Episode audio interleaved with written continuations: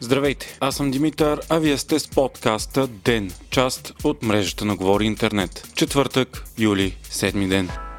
След върволица от скандали, съпътстващи целия му мандат, британският премьер Борис Джонсън подаде оставка. Той още днес се отегля като лидер на консервативната партия, но ще остане министр-председател, докато бъде избран негов заместник. Това става след тридневна серия, в която валяха оставки от министри и високопоставени служители на собствения му кабинет. Така се разбра, че Джонсън вече е загубил всякакво доверие като лидер на партията си, а обществени проучвания показваха, че почти 70% от британците смятат, че той трябва да подаде оставка. Процедурата по избор на нов лидер на консерваторите и нов министр-председател ще отнеме месеци и е възможно Джонсън да остане на поста до октомври, макар да има голяма съпротива за такъв дълъг период. Няма обаче да има предсрочни избори на острова.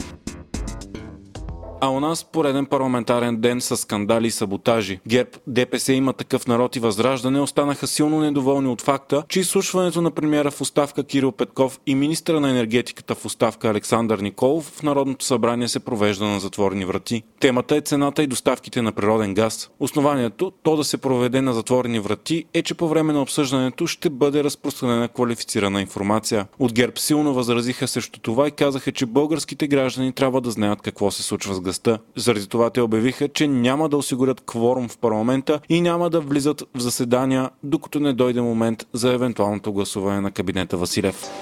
Европейската комисия започва одит на граничен пункт Капитан Андреево, съобщи директора на Агенцията по храните Христо Даскалов. От 20 май БАПХ пое контрола за проверка на вноса на Капитан Андреево, след като дълги години тази дейност е била извършвана от частна фирма. Днес Даскалов съобщи, че в рамките на 10 години България загубила 1 милиард лева, заради това, че проверките са правени от фирма, а не от държавата. Когато тя е действала, откритите проби с пестициди са били около 2%, а днес са около 10%. Това поражда и сериозни съмнения за корупция, която е вероятно да е донесла на замесените схемата много повече пари, отколкото официално спечелените.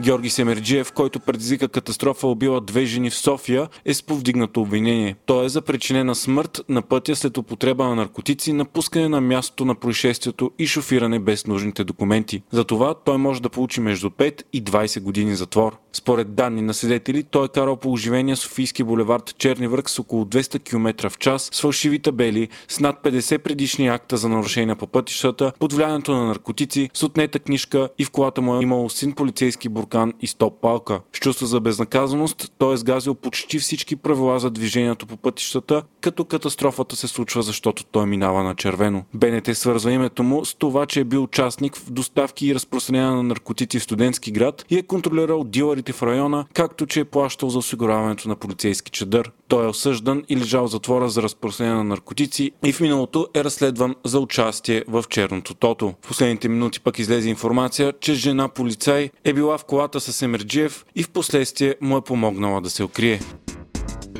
България ще получи 11 милиарда евро за програми за сближаване с Европейския съюз в периода 2021-2027 година, обяви вчера Европейската комисия. Така в следващия 7 годишен период с всички програми страната ни ще получи общо 32 милиарда лева от Европейския съюз, като тези пари трябва да бъдат вложени в инфраструктура, повишаване на стандарта на живот, екологичен преход и енергийна независимост. Хайтек четвъртък с Viva.com Новият институт София за компютърни науки, изкуствен интелект и технологии Insight привлече световно известния професор Люк Ван Гул за преподавател. Той е един от най-цитираните световни следователи в сферата на машинното самообучение. Центъра бе открит през април месец и има амбицията да стане хъб за модерни технологии в източна Европа на световно ниво. Той е изграден по модел и с помощта на преподаватели от Оксфорд, MIT, Станфорд, Кембридж и други. Amazon ще споделя повече данни с конкурентите си и ще предлага на клиентите си по-голям избор от продукти. Това става след сделка с антитръстовия регулатор на Европейския съюз. Така приключат и двете разследвания срещу Amazon, които ЕСА водеше. Те започнаха преди 3 години заради предполагаеми антиконкурентни практики на Amazon. Компанията бе заподозряна, че с двете си роли, както на платформа, която дава възможност за продажба на други търговци, така и на търговец на дребно на собствената си платформа, Amazon нарушава законодателството законодателството на Европейския съюз. Това потенциално е ставало чрез събирането и използването на чувствителна пазарна информация, за да изпомпа напред изкуствено собствения си бизнес на дребно за сметка на този на конкурентите. Вие слушахте подкаста Ден, част от мрежата на Говори Интернет. Епизода подготвих аз, Димитър Панайотов, а аудиомонтажът направи Антон Велев.